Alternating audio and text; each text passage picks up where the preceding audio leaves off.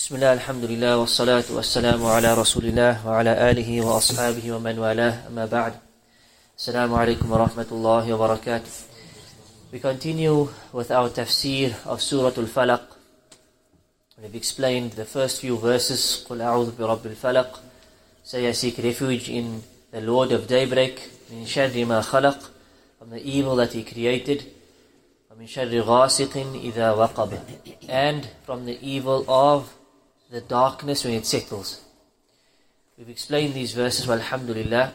In the next verse, Allah Azza wa Jalla says, وَمِن شَرِّ النَّفَّاثَاتِ فِي الْعُقَدِ And we seek refuge in Allah from the evil of the sorceress, the naffathat, those sorceress who blows into knots.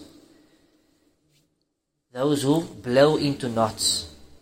And this of course refers to practitioners of magic, of sihr. And one of the ways that they do magic is they create knots and they blow certain spells and certain curses into them. And the Quran speaks about magic in other places, but the magicians that confronted Musa alayhi salam, as well as Harut and Marut. And Allah Azza wa mentions that magic is kufr. That to learn and study black magic, magic is, is disbelief. And to practice it is kufr. It's disbelief in Allah Azza Jal.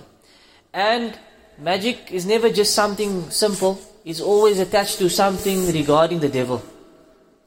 Something regarding with shayateen. And we as Ahlul Sunnah wal Jama'ah we believe magic is real and it has an effect. There are people who practice it and it has an impact on others.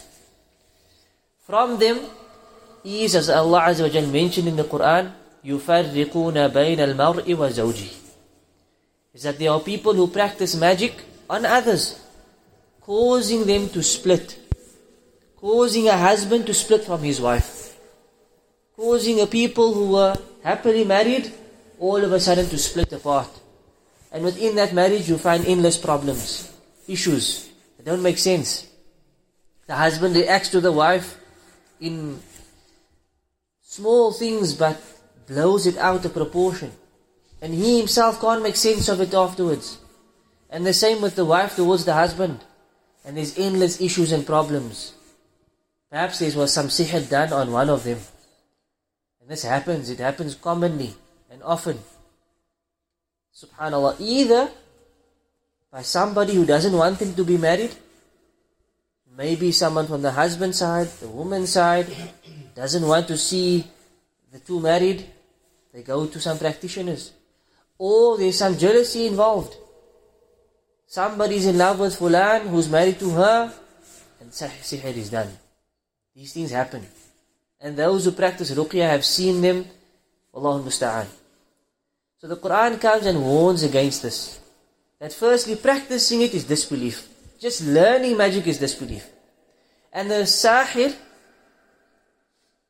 the hadith says that hadduhu qatlu safe. He's not to be locked up. He's to be killed by the sword in a Sharia land with a Sharia court, of course. And some scholars even mention that a sahir who makes tawbah, his tawbah may be accepted by Allah, but he still gets the punishment. Why is this? Because he still has the knowledge with him of sihr.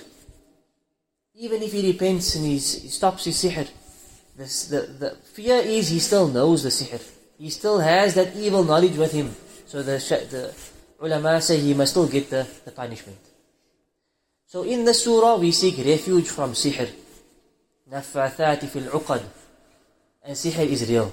It's not something that is only done in strange lands. A sahir does not look like what they show us on TV. A sahir is supposed to look like. Who comes in flying on a broomstick with a pointy hat and that's a witch. A sahir can look like me and you. A sahir can wear a thawb, have a long lihya and beard, wear a big turban on his head, and he is called by the title of Sheikh, or Maulana, or Hazrat Sahib, bro. Big titles. He's looked up to as a religious person. And when people go to them seeking assistance, he says, just do this. Sheikh, we have a problem. I want to get married to this sister, but there's a problem. He says, no problem. Take this, do that. The person himself doesn't even know he's doing sihr. Sheikh, there's a problem in the home. It's no problem, I come to the house. Go buy a clay pot, get some few things, throw some lentils, some dal thing in there, throw some of this, we make a mixture. In the end, they didn't know they're doing sihr. These are real examples I'm giving of people that have seen these things happen. There was a big sheikh who came to the house. In reality, he was a sahir. So sihr is practiced, eh, but it's not practiced like we think. Only clear cut, you see this evil happening in front of you. Sometimes it looks like a ritual. Sometimes they give you things to recite. Sometimes you open the person's ta'weez he's wearing for protection, and in there is sihr written. So we have to be very careful. The way they practice magic is done in such a way to deceive you. It's done in such a way to fool you and think you think this is something legitimate. So we have to be very careful. And this is why education is of utmost importance. Learn the Quran and Sunnah. Learn how Allah teaches you to protect yourself and the Prophet ﷺ teaches you to protect yourself and you won't need to go and do strange things. And what did we say about these surahs? Rasulullah ﷺ said, you will not seek protection with anything better than them. The fools. There's nothing that's more powerful than this. The kalam of Allah Azza wa Jal. We complete tomorrow bi'idhnillahi ta'ala. وصلى الله على نبينا محمد وعلى آله وصحبه أجمعين. والسلام عليكم ورحمة الله وبركاته.